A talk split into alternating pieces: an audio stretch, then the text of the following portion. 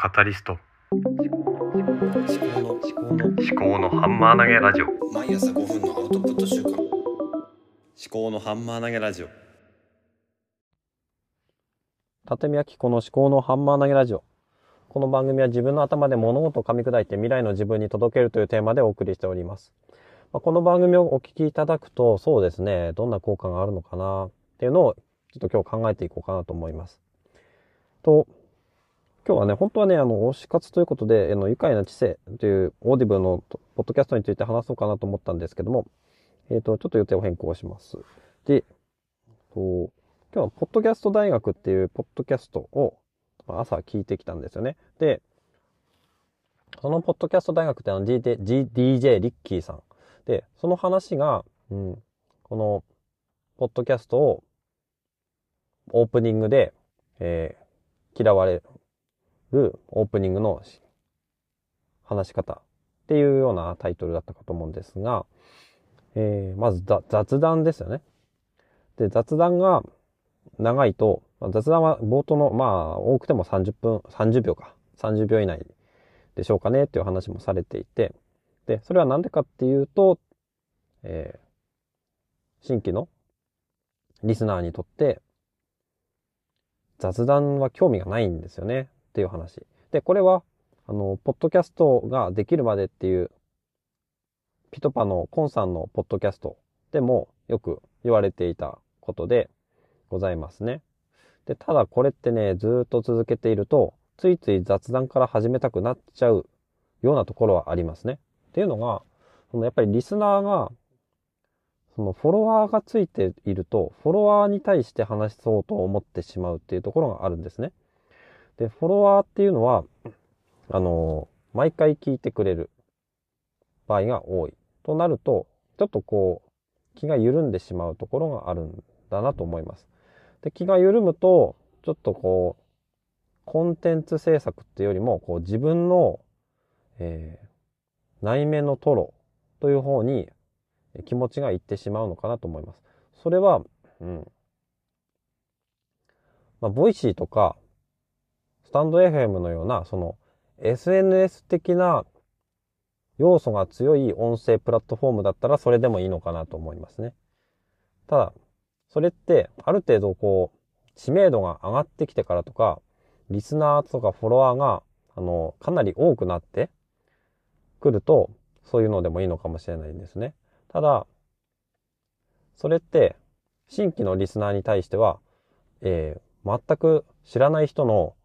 全然どうでもいい話を延々と聞かされる。それがいつまで続くのかわからないっていうことになってしまうので、結局、うん、そうだな。伸びなくなるっていうことだっていう話だと思いますね。で、私のポッドキャストは別に伸ばそうということで趣旨はやってるわけじゃないんですが、まあ、未来の自分に届けるということで、じゃあ、この未来の自分がね、なんかぐだぐだぐだぐだ雑談をしている自分の話を聞きたいかっていうと、まあそうではないと思うんですね。なんかタイトルがあって、まあこういうことについて話したんだというふうに振り返って、よし聞いてみようかなと思ったらなんかどうでもいい、なんかどうでもいいじゃないですけども、なんか寒いですねとか、ずっとそういう雑談をしていると、うん、なんだ、いつその話が始まるんだよ、自分よっていうふうになってしまうのかなと思いました。だからまあ私のような、の自分が聞くためだけのポッドキャストを作っていたとしても、雑談は最後にした方がいいのかなとは思いますね。で、これで、この話を聞いた後に、あの、緒方憲太郎さんの、 Voicy 代表の緒方憲太郎さんの新しい、えー、本ですね。新時代の話す力っていう本をちょっとパラパラっと冒頭読んでたんですけども、そこに、結局、まあ、DD リッキーさんも言ってた、その、このポッドキャストを聞くと何が得られるかっていう話と、やっ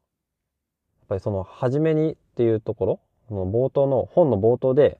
あの、書かれていたこと、どういう人に向けてターゲットはこういう人で、こういう効果が得られますっていうのが、はっきりと書いてあった。ポッドキャストもやっぱりコンテンツであるので、まあ、本とかと同じように、この、その本を手に取った人、そのポッドキャストを聞き始めた人にとってどんな、えー誰がこのポッドキャストを聞いたらいいのか。で、それを聞くとどのような、えー効果が得られるのかっていうのを、まあ、話していくといいっていうのことは書いてありましたけどね。言って、言って、まあ、言ってたのかな ?DJ リッキーさんが。で、その本を読んだら確かにその通りだなって思ったんですね。まあ、私の場合は、うん、このポッドキャストを使って何か、こう、活動を伸ばしていきたいっていうことではないんですけども、毎朝5分のアウトプット習慣ということで、うん、このアウトプットする習慣について何かこう、学びを得てもらえればいいのかなっていうふうに、と思ってますね。私がアウトプットをする試行錯誤をしていく姿を、まあ見せていくので、それに対して、ちょっと何かしら、こう、アウトプット。あ、こういうやり方もあるんだなっていうふうに、アウトプットについてちょっとでもハードルが下がるような、そういう話ができればいいのかなって思います。はい。では最後までお聞きいただきましてありがとうございました。ではまた。思考のハンマー投げラジオでは皆様からのお便りをお待ちしておりますエピソード概要欄にハッシュタグ付きのツイートを作成できるリンクとメッセージフォームをご用意しておりますもしこの番組が気に入っていただけましたらフォローやレビューをしていただけますと励みになります。ご視聴ありがとうございました。